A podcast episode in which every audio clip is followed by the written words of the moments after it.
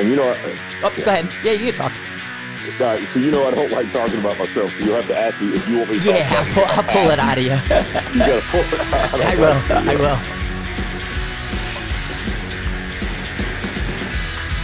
Welcome to the Everyday Sniper. You got Frank from Snipers Hide, and we got another knowledge bomb episode for you. Uh, the guys on Snipers Hide have been asking. Uh, we got the Everyday Sniper podcast section, whatever you want to call it, and we put the call out to say, "Hey, what do you want to talk about?" And one of the more frequent common requests was, "We want to talk to Bryan Morgan." And so I got Bryan Morgan on the phone for you guys. So say hi to Bryan Morgan. hey, hey, Frank, how's it going? Man? Good, Bryan. How are you? Uh, Good. Uh, thanks for coming on the podcast. Yeah, I put a call out uh, not too long ago, and one of the requests, or actually one, it was many requests, uh, but one element of the request was for you. And uh, you and I, God, I don't even know how far back you and I go. Um, Got to be six It's or a- seven, right? Oh, it, yeah, it's it's ways back. Uh, you know, you've been doing Sniper's Hide for so long. I remember, I want to say when I hadn't lost my account or lost my logins or whatever, we were back on Sniper's Hide in like 2000, 2001, 2002, somewhere in that range. Okay, so, So, you were on the um, early, early uh, kind of. Yeah. Y- yep. Yep. And and so, um, but then uh, for people who don't know, Bryan was a competitor and a match director and a range owner, and to this day is still is.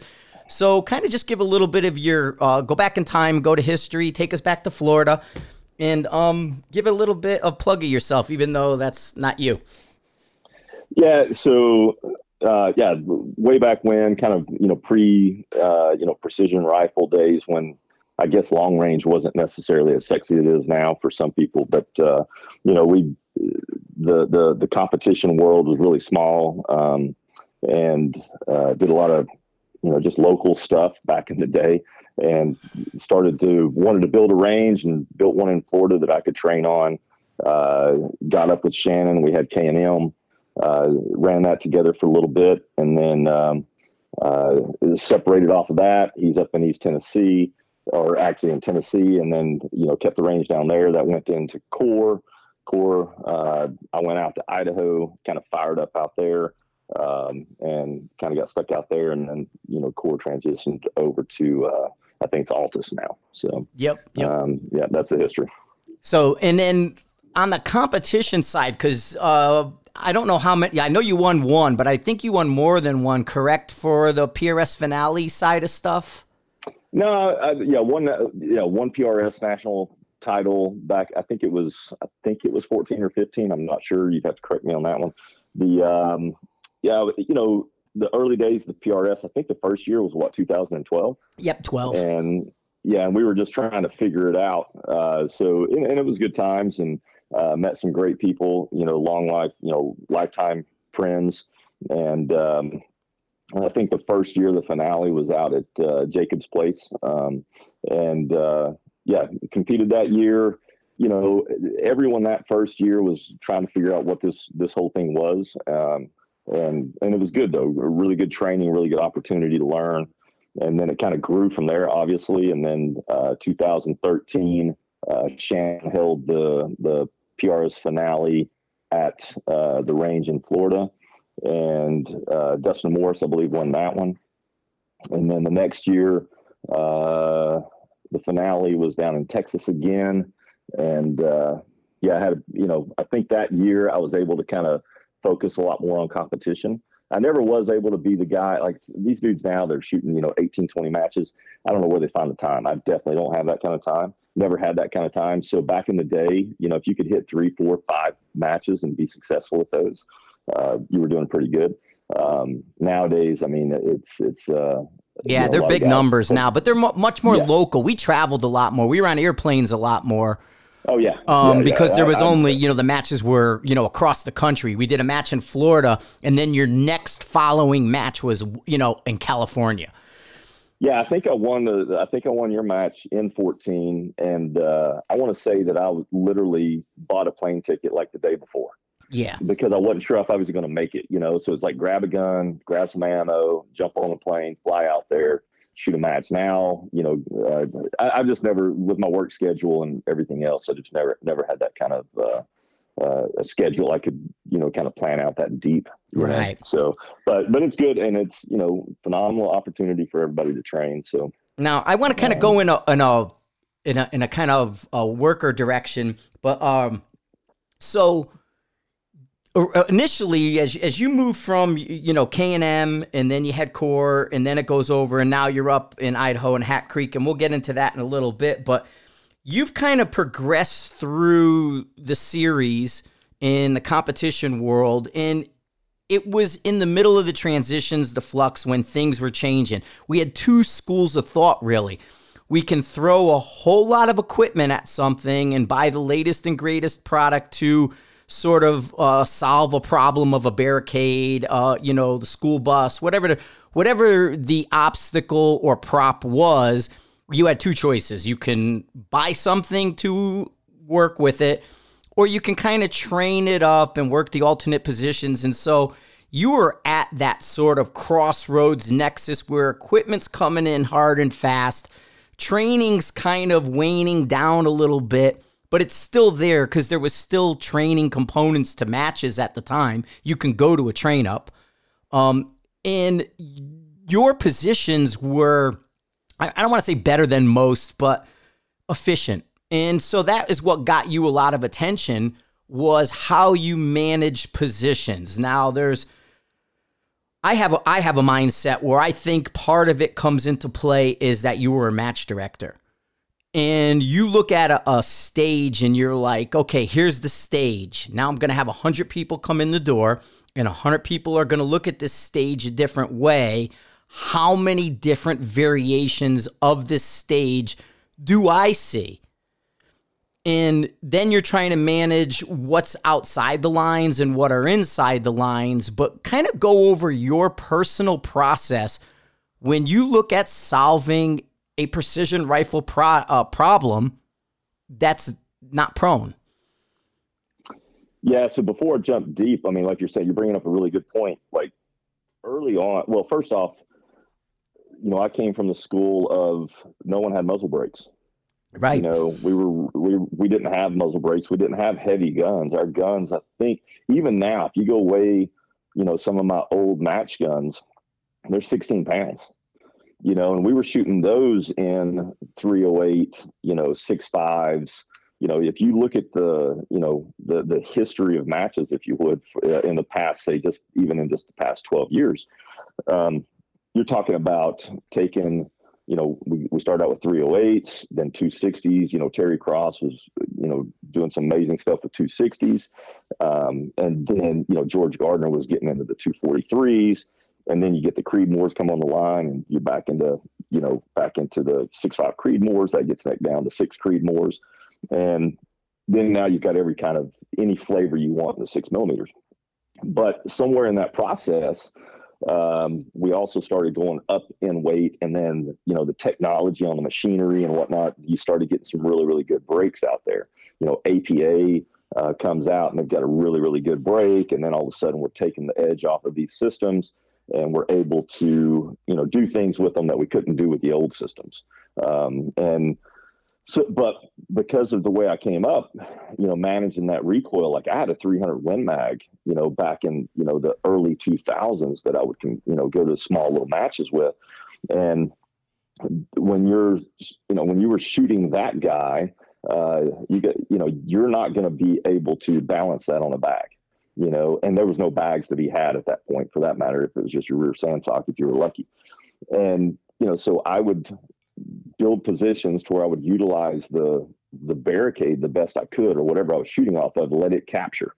And I ripped a ton of sling studs out of the front of, you know, stocks back in the day and then you know try to get them beefed up to where it hold because I'd bind my bipod up against that or whatnot. But my length of pull would be or my, my forearm length would be you know not set just right. Those were all things that we had to battle through. Nowadays you've got everything purpose built for for a specific barricade or a type of shooting.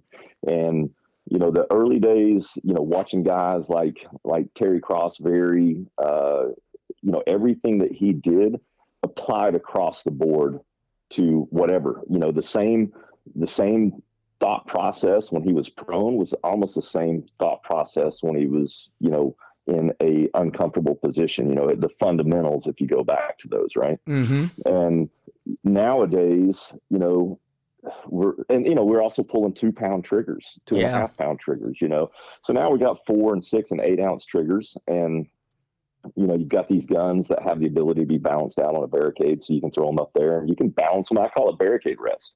You know, because it's basically what you're doing. You're driving a gun. If you're a right-handed shooter, you're driving the gun with your left hand. And you know some of the fundamentals that we we could not get away with uh, you know, not following back in the day on those lighter systems that you know weren't as balanced out or able to manage that recoil. You know, we can get away with it now. So you can't blame people for for doing what they're doing now um, to build those positions because it it works. It's it's um, Oh yeah, It's I mean the equipment absolutely helps, and and you you're right. You can't fault anybody for where it is. Now I fault them for where we're going, um, because Yeah, I, I, do the think they weight- gotten I think the weight of the guns is getting, you know, because I mean, you look at every sport that we're in, Mhm. and firearms. There's there's all these uh, you know, Variable- well, certain rules. yeah, There's all these- specs. yeah, all these different rules or specs or whatever on the system. You know, now you got you know 28 pound, you know, six millimeters, and that doesn't really cross over to like the clientele that I teach with. no, they go you up know, to because- 32 pounds with the 308s and the production stuff. They, uh, you know, so yeah, like in, so the techniques the techniques that i was utilizing then probably wouldn't be as effective you know if i was to jump back into competition now I, it would take me a while to learn um, those techniques because it's not necessarily techniques that i utilize i try to shoot my thought process is this i try to shoot a gun a long gun for that matter a precision rifle i try to shoot it the same way regardless of cartridge yeah, regardless of weight, regardless of setup. It's because it, I try to follow through the fundamentals across the board. To because I don't in, in a single day of of you know out in Idaho, I'll be on a gas gun 260, and then in the afternoon I'm on a 338. You know, uh, either Ilmrad or a Bear- you know or AI, and then the next day I'm I'm on a five five six with a one to eight with the trimmer trimmer eight in it, and then you know, and then the next then the half day. right. So I'm constantly changing these systems based on what the clients are bringing in, and uh, so if I, you know if I've got to completely uh, reset how I I don't want to have three different ways. Well, and, and that's what people don't understand when we're teaching. Like, why aren't you in and you're shooting all the time and you're teaching? And it's like, well, I'm not practicing anymore for that test. I'm Yeah. now looking at everybody else. I'm diagnosing what's going on with them. I'm not really worried about me and what I'm doing wrong. But what I did notice is kind of going around and dabbling the way I have, and then even playing with the bigger, heavier guns that they're running. And I have some put together now, and a few things is I I fight the urge because I'm like you. I want to do it the same way every time. I want to be consistent. And so now what I found is I just fight the urge to do and, and what helped me in my brain and for anybody out there listening is I ended up calling it managed recoil. So rather than Yeah, going straight to the free recoil kind of which you can get away with because the guns are good enough. Oh, Um, and and so rather than just go str- you know, all the way to the end of the road and say, "Hey, this is free recoil," we know that road has you know six exits on it, and I'm not going to go to the last exit. I'm going to take the third exit, you know, something like that. And so I know that it's against my better nature to put less influence into the rifle because, like you said, we grew up having to manage recoil with a rifle with no brake on it. I'm just letting it do its job. And all I'm looking for is how far I could back off the gun and not lose my sight picture. Understanding that if I lose the sight picture, I'm probably a little more accurate. Yeah, you know, and that's and that's kind of the give and take. Yeah, Um, is it right? And, and know, it's it- it goes against everything we talk about. Yeah, you know, so you know, I tell the guys, you know, when we're training, you know, if you if you're backed up by a spotter and you're in a, uh, you know, let's say there's just not a good position to be had, you know, take the most stable break of that trigger that you can take because your spotter's backing you up. If you're a single shooter, which is what a lot of the scenarios are now, Mhm. you know, is you know shooter shooter scenarios or even competition, because in competition, it's if it's not a team match, then you better pick up your miss, right? Right. You know, or you better see what's going on, and, and so it, it's kind of a critical path to be able to stay in that glass, be able to stay on that target, and uh, you know, so that that's that's kind of the the deciding factor for me. And I'll tell my spotter if I'm working with someone, I'm like, hey, this is this is not a good position, but I know that it's the best position that I'm going to be able to build in the you know with with what I've got and not with. influence the shot. Right, it's the best shot right, I can right. do and without shaking and moving the shot. So I better back off because I'm in this yep. weird position. And you know, eight seconds into it, my it. legs started shaking. yeah, yeah, but I'm going to lose it. So right. I'm I'm, I'm going to rely on that uh, you know the, the at that point. Yeah, the recoil. So you're going to let the you're going to back your influence off and let the gun influence take over a little more. And yeah, and, a lot and, of guys don't understand like long range. The longer that shot, the the almost the easier it is, right? Yeah. Because I've got time to get back on target. Yep. You know, you put me on a heavy recoiling 338 at, you know, 300 meters in a really, really fouled up position. That's that's pretty sporty to be able to get back on a target. So I, I take my time and try and build a pretty locked in position I mean, on those. Um, even the so. super far carnival shots, man, you you know you got three seconds till you're gonna like have to start looking for your splash. Oh yeah, yeah. We were shooting uh, with the team not long ago, um, some fifties, and you know we're shooting out to like thirty two hundred meters, and you know we're not even on glass. You yeah, know, like yeah. we're sitting there. We, it's you know, with with some of the stuff we were shooting, it's like, hey, it's an eight second freaking flight. You know, like yeah. I'm not even going to look. You know, like I'm not going to burn my eyes, eyes out on that spotting. You know, through that spotter. So I'll just I'll just hang out and wait, and we'll we'll do a countdown. We'll all come into glass at the same time and be able to see it. Um, so yeah, you've got time. And and that's kind of in that you know time is the deciding factor on many things. Everyone you know you get i know you get asked this like when do you die, dial when do you hold? Right. What's how, how much time do i have? You know if i've got time i'll dial if i don't have time i'll hold. And and um, i have like a such a weird eclectic little like formula in my head it, it, it's like from 200 to 800 i'm gonna hold unless it's at 200 yep. and it's a tiny 1 moa target then i'm gonna dial to the center size. and then yep. you know i got all these like things that go through my head how big's the target how much time do i have what's yeah, the what's gust the doing? doing? What's right the position yeah. what's the gust yeah, doing if i can if i can add give me a few more seconds to build a better more stable position rather than than breaking a bad shot possibly because I held rather than having to reach up there and deal with the turret, then maybe I hold also, you know. Yeah. So and, and going back to the positions that you were talking about too, I was always pretty bendy. You know, I came up fairly limber. Um, so I think some of that too, my body was never, I, you know, a lot of the guys I work with now, they've been blown up and Oh yeah, you know, so they're broken and they can't move and they're yeah they they get in a position and I'm like, hey man, just bend over like this. And he's like, dude, I can't I can't do that. And I'm like, all right, we got to figure something else out. Then. Mm-hmm. So that's a big piece of it too. Is what you got to look at what your body will allow you to to do. You know. Oh, absolutely, absolutely. I mean, and and it's well, it, it might be you know you may have a guy with a like a injury and it, and it might be almost the same sort of mindset of me being shorter on a on a prop you know, I now have yeah. to look at it's adaptation. You know, what are we doing to adapt to that obstacle? You know, it's it, we're on one hand I call it a prop, but on the other hand it's an obstacle. And I have right. to look at what am I doing to get over this obstacle and and get the shot off, you know? So I, I hmm. look at it two ways and I have to do that because of my size.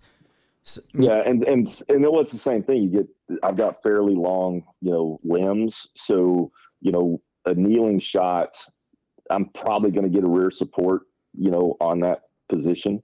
Uh, where someone else might not be able to, you know. Well, so, like kneeling uh, for me, I can get down so low where I won't even the shorter tripods. I don't even have to deploy them because I can get so dang low in a kneeling right. that I could be tight and compact and all in there, and I never have to deploy shit. But then, like you're yeah. saying, for you, you're going to need some kind of rest because you're up higher than I am.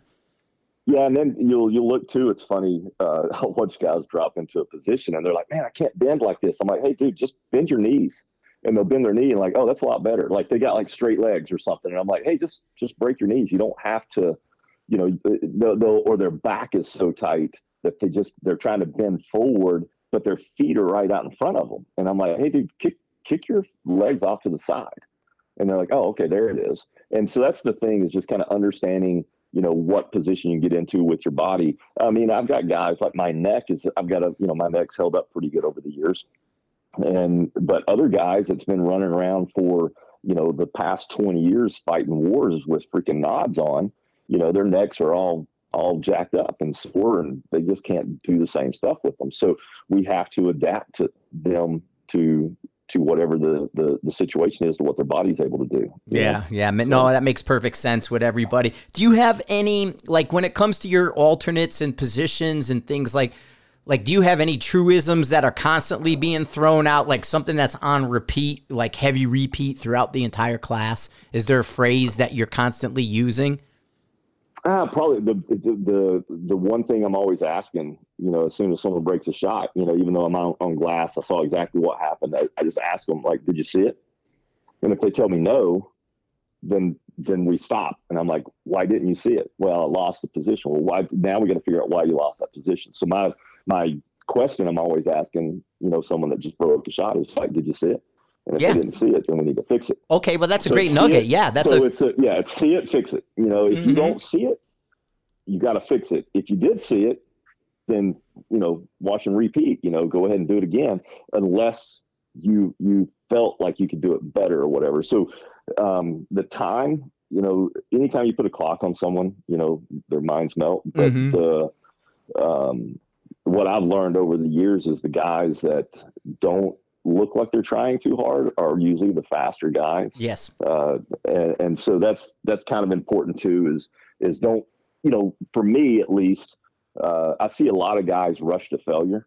You know they're rushing into a bad position. They fight the bad position. They send the shot in, from a bad position. They miss the shot. So they can quickly get to the next bad position. Yeah, Filet, uh, Phil Velayo's great to what it looks like in slow motion. He just did that one on video that was 38 seconds for a barricade, all the shots, and he doesn't look like he's moving.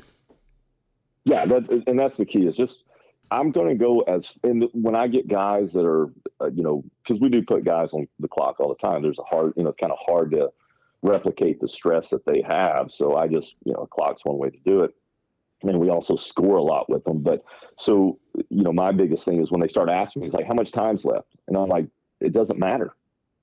It doesn't matter how much time you've got. The only time that I really care about, even in a competition, the only time I care about is maybe the last three seconds. Because maybe I break a, a shot. loose shot. Yep. Yeah, but it might catch it. You know, maybe I'll get lucky. But anything in between, I'm going to go as fast as I can and still stay accurate. And that's it. And, I can't go any quicker. And that's what I found. I was because, like I said, I just went and shot two matches back to back, and um, just because I hadn't all year, you know, I hadn't shot matches in since last year, kind of thing. And yeah. I found for me personally, just not practicing and doing that is like when I timed out, my hit count was really high.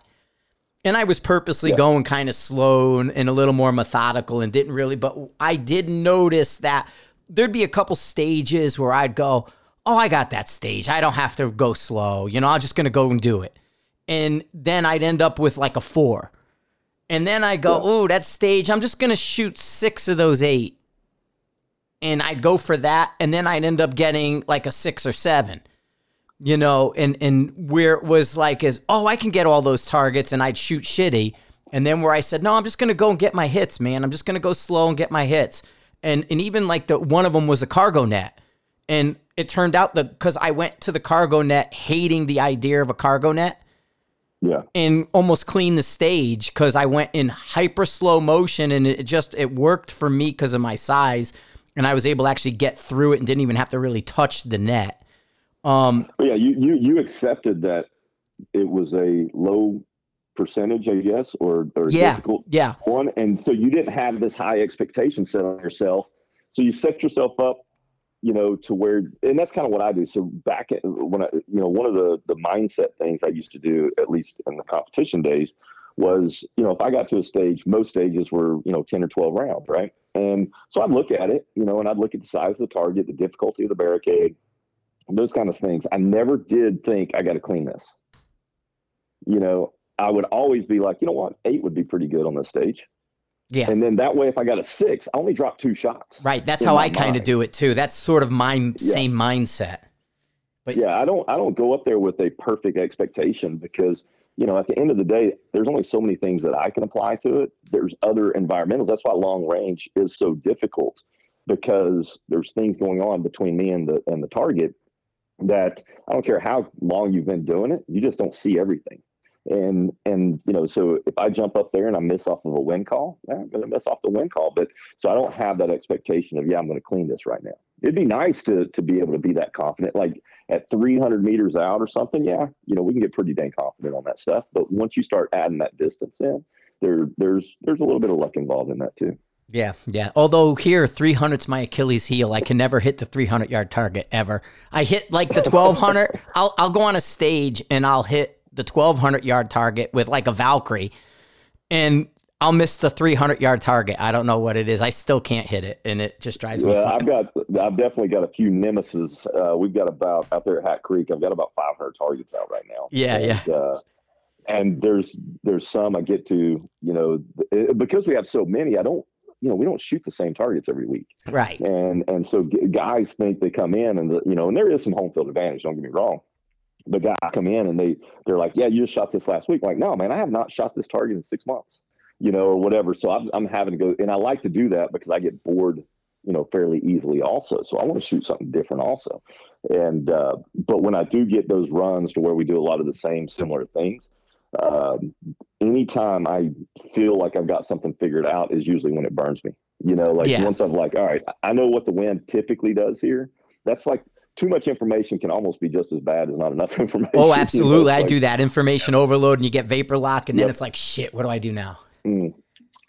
I did a. will um, tell you, we were doing a cross canyon shot and you have, we've all had these lucky shots, you know, and and this is for score and with some dudes and we were shooting 338s and and uh, it was like 1400 meters or something and i laid down they're all laid down we're getting ready to send it on this target and i'm like you know i'm going to go ahead and push mine on out there but i can't see wind for anything across this canyon. Like i got nothing. I got no you know all i'm going to hold is spin at the most right now.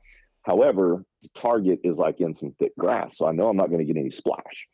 And so i'm like man i don't i don't want to waste around but I don't, if I don't see anything, I don't know what to do. And and so and this is just single shooter stuff. So there was a little scree pile of rock off to the left, about four mils to the left, and uh, so I I held in the center of that, sent the round, and hit the freaking target. and uh, and all the guys like, did you hit that on the first round? I'm like, yeah, man, I hit that on the first round. But then I, you know, I can't tell. You know, I had to tell them. I, was like, man, I was holding to, to shoot the middle of that rock pile, and uh, and the wind was what it was. So I'll take luck on those long shots all day long if I can get it, you know. But for me, my goal anytime I break a shot is to see what I need to see. If I if I'm shooting somewhere that I don't feel like I'm going to pick up that shot, then I'm going to shoot somewhere else that I might get some information from, especially if it's something I can't read, like a cross canyon shot where where the winds are pretty difficult to read. So well, it's it also it's it's something the student, however you want to phrase them, but we'll call them all students. It's something that your student can take away off the the mountain, and it, basically, did you see it? Yes. Did you see it? No. Fix it. Well, now you gave them so they saw the hit, and so they know what's going on. So there's there's something they can measure. I saw it. I, I this is what I'm looking at. But if they turn around and say to you, no, I didn't see it, you now gave them something to work on. And it's that trial, it'll let them do the trial and error, it'll let them do whatever elements you want to give them as far as a process. But then the end result is, did you see it? And it makes perfect yeah. sense, you know, that it, it, it's well, that simple. Well, most people are used to shooting, you know, at ranges where there's a berm behind every target and that berm is usually like clean dirt because it's shot all the time. Right, right. right. you know, there's there's places that I've got where we're shooting into very very thick timber, and the target is you know 40, 50, 60 feet into the timber, and then the ground is just covered with veg. Like you're not going to see anything. Right, and my like my range doesn't have berms either. I don't have any berms, but I have stuff out in the air. So yeah, absolutely, yeah, I get super it. Super tough. So if you, if you're not catching trace, and there's just days you're not going to see trace, right? Right. So you have to make a decision as a shooter. Like, do I just sit here? I mean, I had a we had a, a pretty high level team in, and it was a 700 meter shot, kind of down angle cross canyon into one of those dark shadowy holes with the target tucked up in there. It's a full size. It's 700 something meters. it's uh, it's a windy day, so it's challenging, but we were probably the first few guys went through. We were probably 20 rounds in of 338 before we before anyone got a hit on target, and because there was just nothing to be seen. Mm-hmm. And you know, you have to make a decision. Like, okay, I'm going to go to the road down there. I'm going to burn one in this road. See that wind call. See what's going on, and bring it back up on that target. You know, you you just sitting there, sitting into darkness, into nothingness, um, isn't going to improve what you're you know your hit ratio for sure. Right, right. You might get lucky. You might get lucky and pick it up, but it, it's it's a challenge. So you just at, at the end of the day, you just got to be a smart shooter. Um, how many times have have you? I've seen guys do it throughout my even in the competition days. There's been times where we're at a match and that target's sitting in front of the the grassy side of the berm or whatever. Guys will burn around off to the left on the shot up part of the berm, get the wind call, come back over, and then clean the rest of the rounds on the target. Nothing and they're doing that, it a you know? lot more with like the T post in the field. So you basically you know if like my target, so the target's high in the field and it's on a six foot, maybe it's on a nine foot because like you're saying the grass is growing. Um, so maybe Yep. it's on a nine foot T post and it's only one foot in the ground. You know what I mean? Maybe it's it's Yeah. something like that. And um, so what the guys are doing is they're using the bottom of the T post if they could see it, especially, and then you can measure with the reticle, burn one in at the bottom uh, of the T post, measure from the T post to where you were aiming, and now you have a wind call. Now go up to the target that's hanging in the air, and you wasted one round instead of four. Yeah, and, and as much as I hate doing that, Yes. because it's like, hey, I'm, it's it's you know sometimes that's necessity, um, and and you see it with hunters. Hunters do the same thing. Um, I try not to shoot. You know, when I when we take animals out there, I don't try to just for the fun of it take one any further than I have to. But if it's if it's a challenging shot, that animal, in my experience, isn't going to really care that I took a wind call shot. No, they don't on my range there. either. People say that I- Yeah. I, I have the uh, the antelope and deer come through and all that, and the ante- like the antelope will come cutting through in the middle of the class, will stand 400 yards away from us by the two trail there, wait for us to finish shooting, and then cross the field when we're done, and they just Yeah. walk right past. And it's like it, it- it's we shoot all around them all the time. And we're not just talking the cows i'm talking game animals too that come through. Yeah. they don't care. I mean don't get me wrong. 200 and in they care. 300 and out they don't give a shit. Yeah, and and you know when you get into heavy winds, and and that's I always love competing out west because it's super challenging because the roll even if you're in the rolling terrain or anything, the winds are are not consistent typically uh, out west that I've found. Um, so you know you couldn't like say, hey, just hold left point three all day. You Right, know, it was right. always something you had to you actually had to make a wind call, um, and and so you know, but the beauty of out west is there's not a ton of veg in a lot of these places. And you can kind of take that shot on that rock off to the left of the target or whatever and pick it up. You, Yep. you go to the East Coast, you've got a lot of veg unless you're on the square range or whatever, and, and you're just going to lose that shot. But it's tough, man. It's tough to want to give that shot up. But at least with, with you know some of the guys that I work with, it's it's better to give that one up and then have success. My whole goal with the guys, especially in our in the area that we train in, is like, look, if you can put a bullet on within three in the conditions, in the positions, and the distances and environmentals that we have, you're doing pretty good. You Yeah, know, yeah. and you t- you take that mindset to comp shooting, you're losing.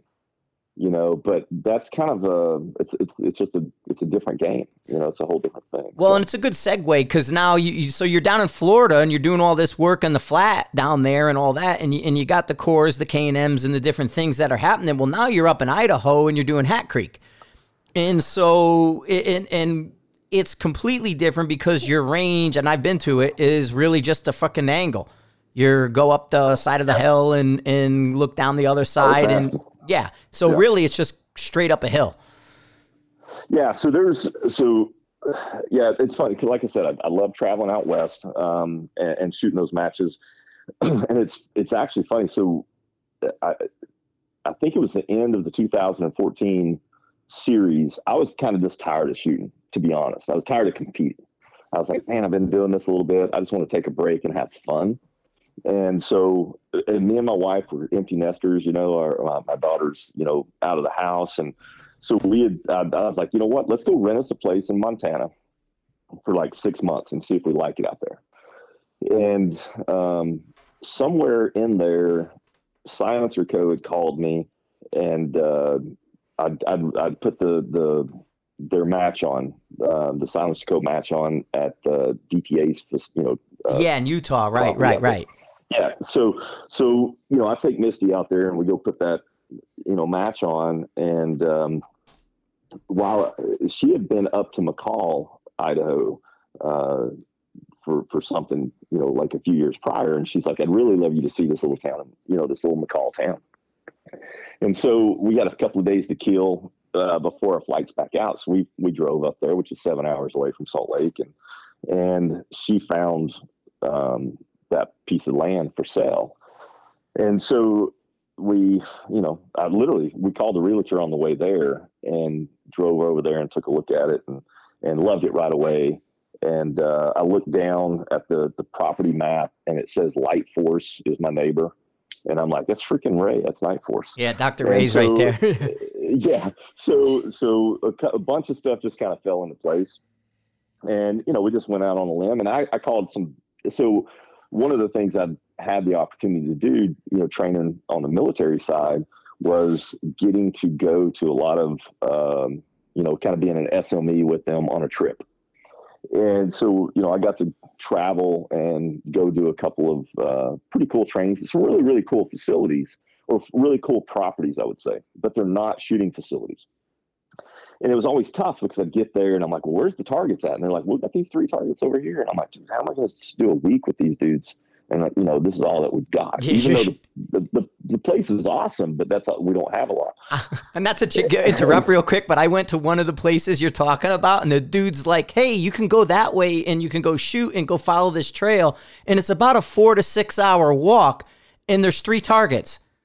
Yeah. And it's like, dude, I'm not walking for four hours to shoot three targets. yeah, I'm, I'm used to a lot of targets, you know. Yeah, And so, so when she found that place, I called a couple of uh, the guys that I've been working with, and I was like, "Hey, if you know, I don't, I didn't buy it to to do a, a training facility. To be honest, I was like, hey, we can if we want, but you know, it, it's I just wanted the property. You've been out there. I mean, it's just, it's really really pretty piece of property, and so we ended up buying it, and uh, you know, just kind of went from there. And the first year we got out there, like the kitchen wasn't even done yet in the bunkhouse, and you know, all of that kind of stuff, and and uh, but I think the first year we did like eight weeks of training.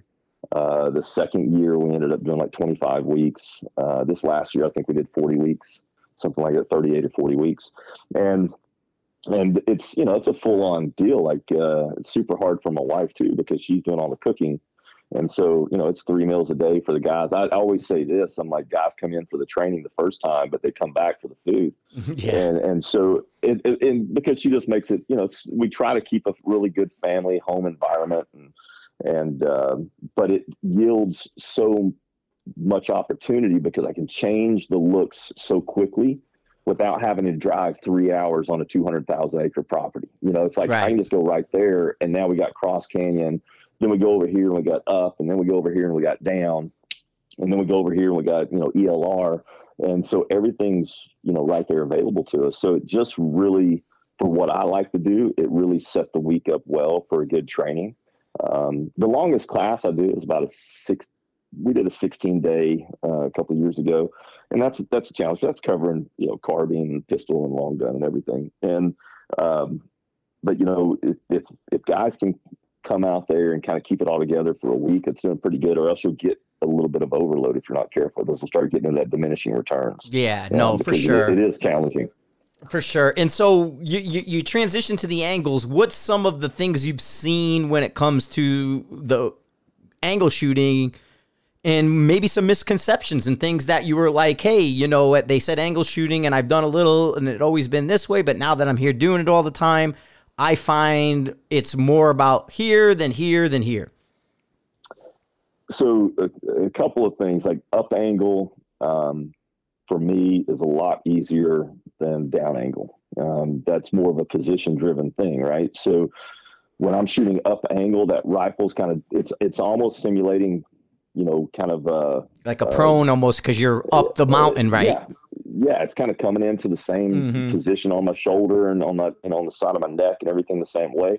So I'm able to manage that recoil a lot better on those up angle shots. Those down angle shots, though, depending on the position you're building, you don't have your body behind that rifle very well, right? Because you're actually, you know, off the ground and that recoil impulse is is going straight behind you. Cause so it's like a standing off a tripod shot more so than kind of driving into your body. There's nothing you can do about it depending on how that shot's laid out, or if you're like in a you know somewhat of a definitely uh, kind of situation where you're as low as you can get. Still going to have to be raised up over here.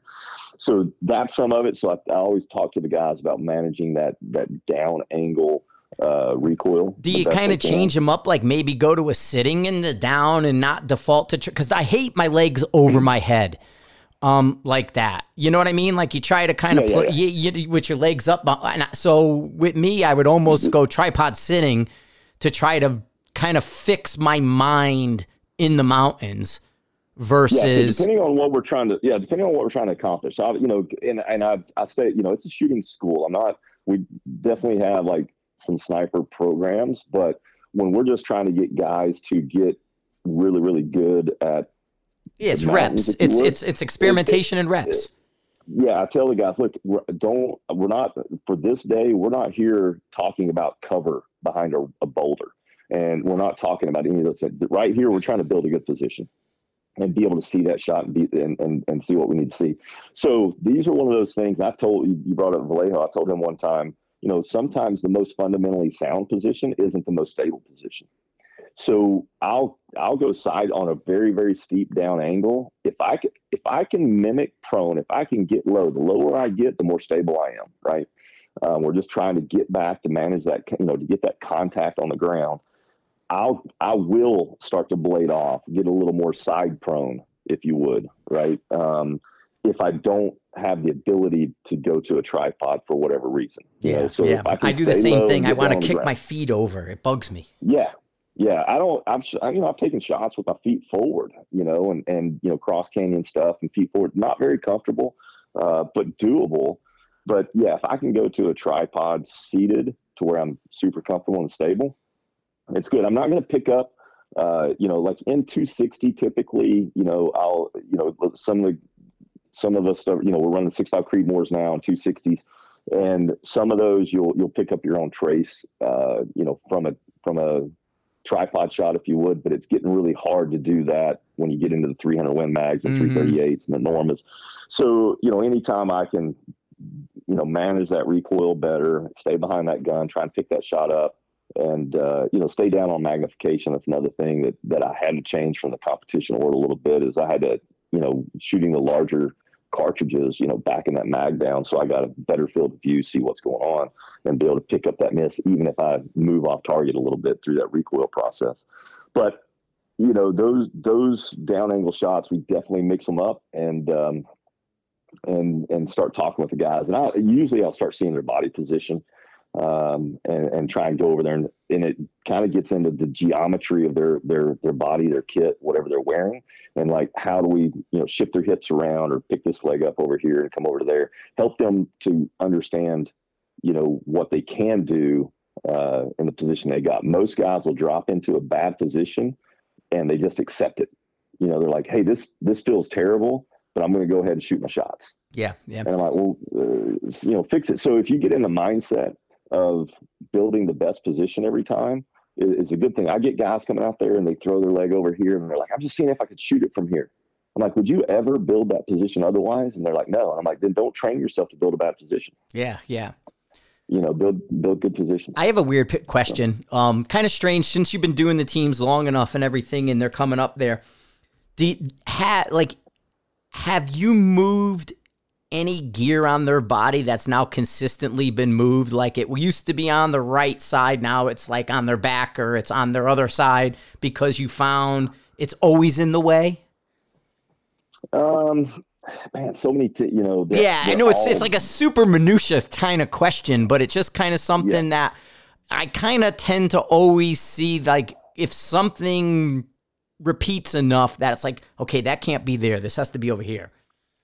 Yeah, and depending on each team has a different responsibility. Right, call out and different loads and stuff. Yeah. Yeah, yeah. So you know, you take a, a true, you know, like a sniper team or whatever. They're you know a lot of times they're they're going to they're not going to be in full kit. You know, they're going to strip it down. Right, right. Um, so they're they're going to go pretty clean on it. The big thing like helmets. I mean uh, you know, keeping that helmet loose. you know, guys will drop down if they've not been on a long gun and shooting prone from a long gun, and they they come up there with their normal, you know, and they're going to keep their their helmet on, and they go to drop in behind that gun, and all of a sudden they can't see because their helmet's in front of their scope because they don't. It pulled with their chin, their right? Chin. Yeah. yeah, So they're having to loosen that up a little bit. Um, few things like that. Uh, I, I, think the main, I would say, is the gear that they carry I've seen definitely seen them adding, um, you know, certain amount of gear, certain bags, certain tripods. Yeah, tripods, bags, um, and different things for sure. I, I, am they would add, but I just wondering if anybody moved their if any like the helmet's a great one because the helmet um is is there is unique, you know,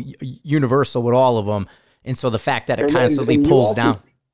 Yeah, no, you also see failures on equipment because certain things, and and uh, you know from you know helmets hitting the eyepiece on their scope, uh, you'll start seeing some scopes, you know, um, get some weak spots there mm-hmm. uh, that need to be need to be addressed. You know, how they set their rifles up changes depending on their loadout. Like I shoot with the like a lot of us do now though, but I shoot real. I used to shoot really far out, like in the pocket, you know, and and but with the magnums, you know, I'm right against my neck, so everything's over there now. So I'm right against my neck on my collarbone. So the guys with the kit, I try to get inside depending on which kind of you're you're inside the strap of their armor instead yes. of outside. Yeah, yeah, I got what you mean. Yep, yep. So yep. so you'll see the positioning of the rifle uh, change on them a lot. You know, like where they're they're pushing it, but not necessarily the kits moving around. Uh, one of the things that uh, a lot of teams started going through is more of the um, you know if they if they're chest if they're running like uh, a plate carriers or, mm-hmm. or a chest carrier you know a chest rig or whatnot if they're running like a really lightweight system I like the ones that can, you know, either unzip or unbuckle from the center so I can kick everything off to the side. I can actually get prone without laying on my mags and my and my you know laser and those kind of things yep. on my chest, you know. So a couple of things like that, just just getting your load down a little bit different. So uh, one last one before because we're getting pretty deep into this. Um, I want to get because you had mentioned this earlier. Wind with the angles. Uh, wind's the big equalizer. So talk to us about wind on your mountain. So, you know, that's probably the biggest. Uh, you, you, so you talked about angles and different things. Obviously, got the recoil we're talked about how to manage that rifle, but um, the math the, it's still taught wrong by a lot of guys, um, unfortunately. And and it's it's one of those deals like, yeah, it's it's all right. You know, it, it's good enough, but it's not you know correct. But if you jump in your Kestrel uh, or whatever you know methods that you're using, you know, the math is pretty simple, right? I mean, it's it's uh, um, you you want to apply that you know cosine angle not to distance, but you. I was going to say you data. you have a um thing. You don't feed the Kestrel through some of the stuff. You're putting it in more manually because it's sort of the electronics feeding some of the devices messes up a bit. Yeah, so you got to be careful. I mean, especially when you start getting the you know uh, weapon mounted systems now, um, you got to see what they've got and what they're using. But yeah, I, you know, I'll I'll let the you know, I'll jam the uh, the angle into the Kestrel. Like if I've got time, I'm going to jam the, the angle into the Kestrel. But I'm gonna I'm I'm not I'm, I don't ever use corrected distance. You know, everything's line of sight, right? So I'll use line of sight and then and do the angle. So apply your cosine to your data, but don't apply your cos. Everybody was so used to applying their cosine to their distance and then taking the data for that distance, right? Yeah, but you're you really improved rifleman. That. You're not rifleman's rule. Yeah. You're improved basically. Yeah. So you're just letting the and, electronics and it, do that. Yeah, or or I'll do it, you know, manually, like rule of thumb my, it.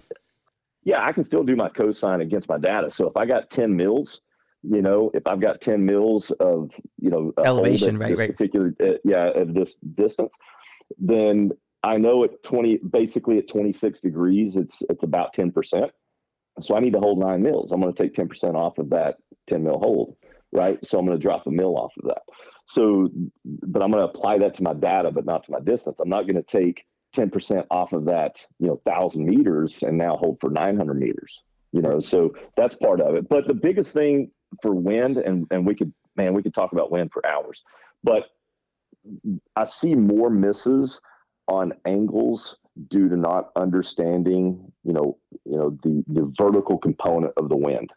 You know, it's like the first time, how many times have you had, you know, new shooters out and you're training them and you're having them hold, you know, in a, on a windy day, maybe, you know, left two mils or three mils or whatever. And it, it's really hard for them because they just don't believe that the wind can move that bullet that much. Yeah. Yep.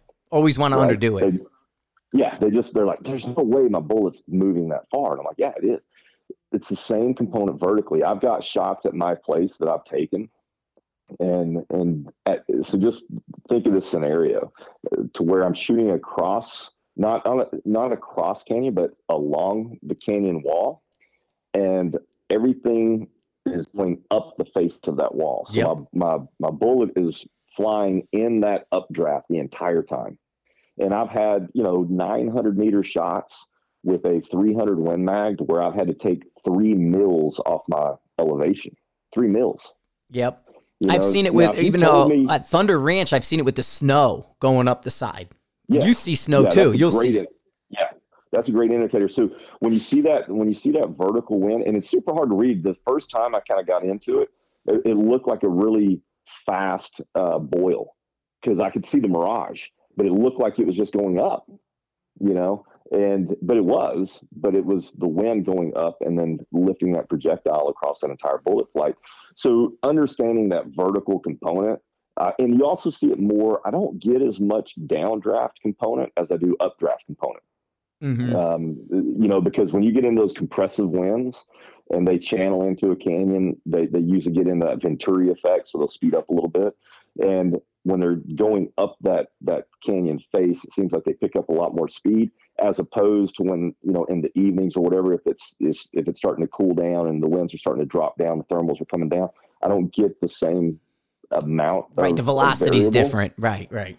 Yeah. So one of the things I do a lot of times, where I show guys uh, one way to do it. So let's say that me and you are set up on a shot, and let's say it's a thousand meter shot, and I'm shooting at a twenty degree, you know, angle, right?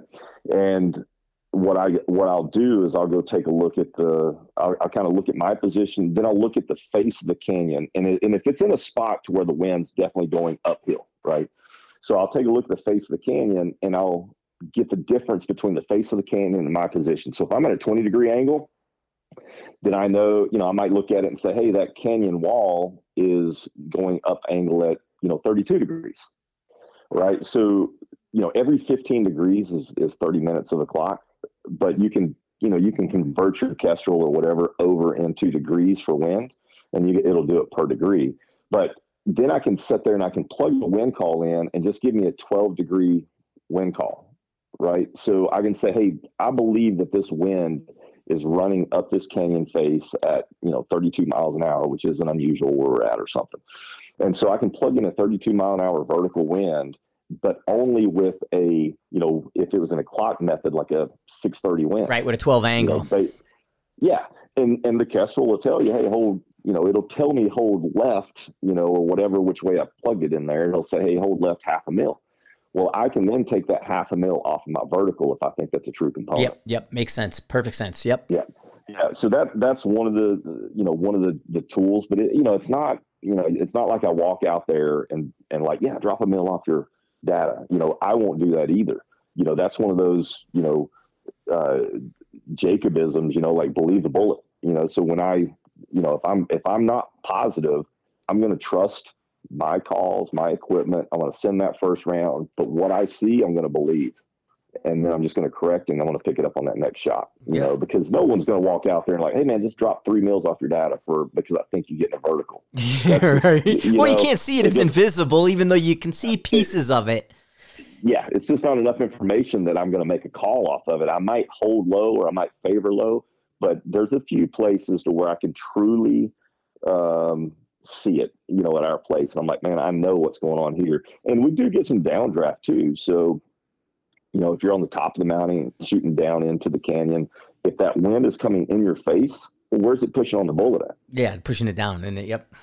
Yeah, it's pushing it against the canyon wall, so you're going to get some vertical there, and you're going to have to hold up a little higher. So there's there's a lot, but I mean that we could spend you know. Yeah, ages. Days, well, like I was saying, know? I went out to Clint Smith's place when he was first doing the heart thing, and I went out there one winter with him, and he has the little shorty 308 at the time. We're going back 10, 12 years and he's got like an 18, 16 inch 308 shooting 168s, and it was snowing. And then the wall on the other side, you can see the snow going up the wall.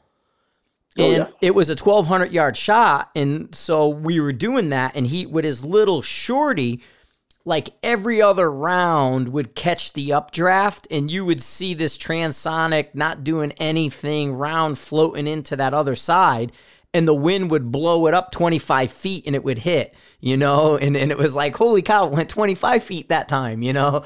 And, yep. and so him and I were kind of like, you know, just playing with that and just sitting there one afternoon and, and we probably almost did a full box of ammo just watching what it did because we had the snow as an indicator.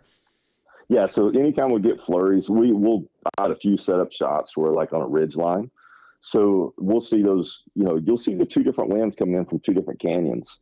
Um, and I try not to, I try not to teach my canyon. I try to teach things that'll work pretty much anywhere you go. Right, right. It's easy to kind of learn, hey, you know, this is what you want to do. Well, that might work here, but it may not work on the other side. So if it doesn't work, I don't really want to get into it. I'll, I'll you know, I'll say, hey, if you look at that grass, at yeah, solve the problem. Don't give them a solution. Right, and but you'll see with those with those flurries, those are really good. Another thing, um, as far as like just a standard wind deal that I like to do, and I I would I had Emil Praslick out there and was talking about it with him, but you know, rain falling for that matter. You know, you got that, even though rain, you're not going to get that vertical, you're not going to see that vertical component. It's going to give me a wind call in a canyon that I might not normally get otherwise. Mm-hmm. And so, you know, let's say I'm taking a shot at, um, I don't know, whatever. I got eight mils of data for the gun or whatever. So that rain is dropping no different than my bullet is dropping, correct? Yeah. You know, I, got so soaked on your range, right? man. It rains hard on your range. Yeah. yeah. But it's it's going to drop, so it's going to. I'm gonna drop that that rain's falling for eight mils. I'll just basically take and I'll look at the angle of that wind, and you know, let's say it's falling through, it's going through my crosshair, and then it the angle I'm seeing it intersects at 1.2 mils you know, at eight mils down. Mm-hmm. Right. So, so my wind call is going to be 1.2. Nice. Nice. That, that, wind is, you know, that wind's going to be doing the same thing to that rain that's going to be doing to my bullet for the most part. You know, that's a good a starting point, at least for me. Mm-hmm. But you, but the snow you can definitely use on the verticals too. For sure, if you get into those flurries. Yeah, it was good so. stuff, man. No, it was. A, you have a great range. It's a great place. Um, I kept you for about the hour. I don't know if you have anything you need to plug or anything like that. I know you're pretty self-contained out there. But um, yeah, if you want to plug something, man, jump on it. No, I'm good, man. I figured you were, but I'd, I'd ask anyway. You know. No, no, and I appreciate it. No, I, I appreciate you. You know, uh, give me a call and, and, and get me on here. Hopefully, uh, you know, they can decipher some of the stuff and make. Oh no, dude, this will be great. Everybody will love it. No, but I appreciate yeah. you coming on like that and and, and like I said, we bang, we bang into each other every now and then. You're doing your thing, I do mine, and then we, we usually kind of some point we run into each other in the middle, and it's like, oh hey Bryan, there you are, and then yeah. you, you know if I if I'm lucky enough to get up into that area when I went and visited with Glenn, and then popped into see you and and stuff, I'll have to do that again because I want to go up. With Glenn's got so much new stuff. It's like, oh, I got to go up and yeah, see the got hit. some cool stuff coming out. Yeah, yeah he does. Rifle. I've I've got one of those uh, sitting out there. We've got it in 260 right now, and uh, yeah, the thing for the cost, that that that thing's such a good. It's amazing that hit. Rifle. Yeah, I'm gonna grab yeah. one as a backup, um, because I'll have a as a loaner. Um, I'm gonna start doing a little bit more here in Colorado, uh, with the range, um, moving forward, and hopefully do a little less traveling than what I'm doing. But I do appreciate you coming on at the like. I totally just called you like Monday or something. I remember what day it was. Because your name kept coming up, kept coming up. I said, let me call Bryan and see if he's not going to shop, maybe, you know? Yeah, yeah, I stayed away from that. I don't, don't didn't feel like getting shoved this year, so it was uh, it was good. Yeah, so no, but I totally appreciate it. But um, yeah, stay on the line a minute, and we'll we'll uh, we'll kind of do the music out, and then get everybody out, and I'll say thanks and bye to you. But yeah, I mean, I appreciate everybody coming on and Bryan coming on and talking the way he did. That was one of the questions you guys are asking me. He's like, "Hey, get Bryan Morgan on. We want to talk about that."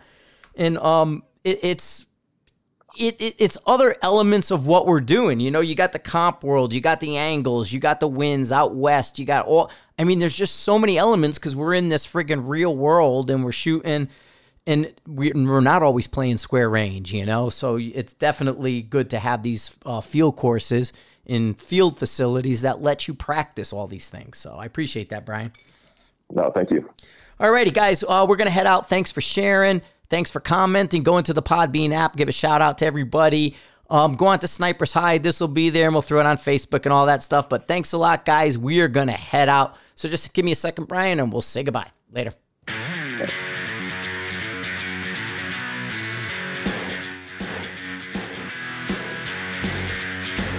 Play with my sliders and faders.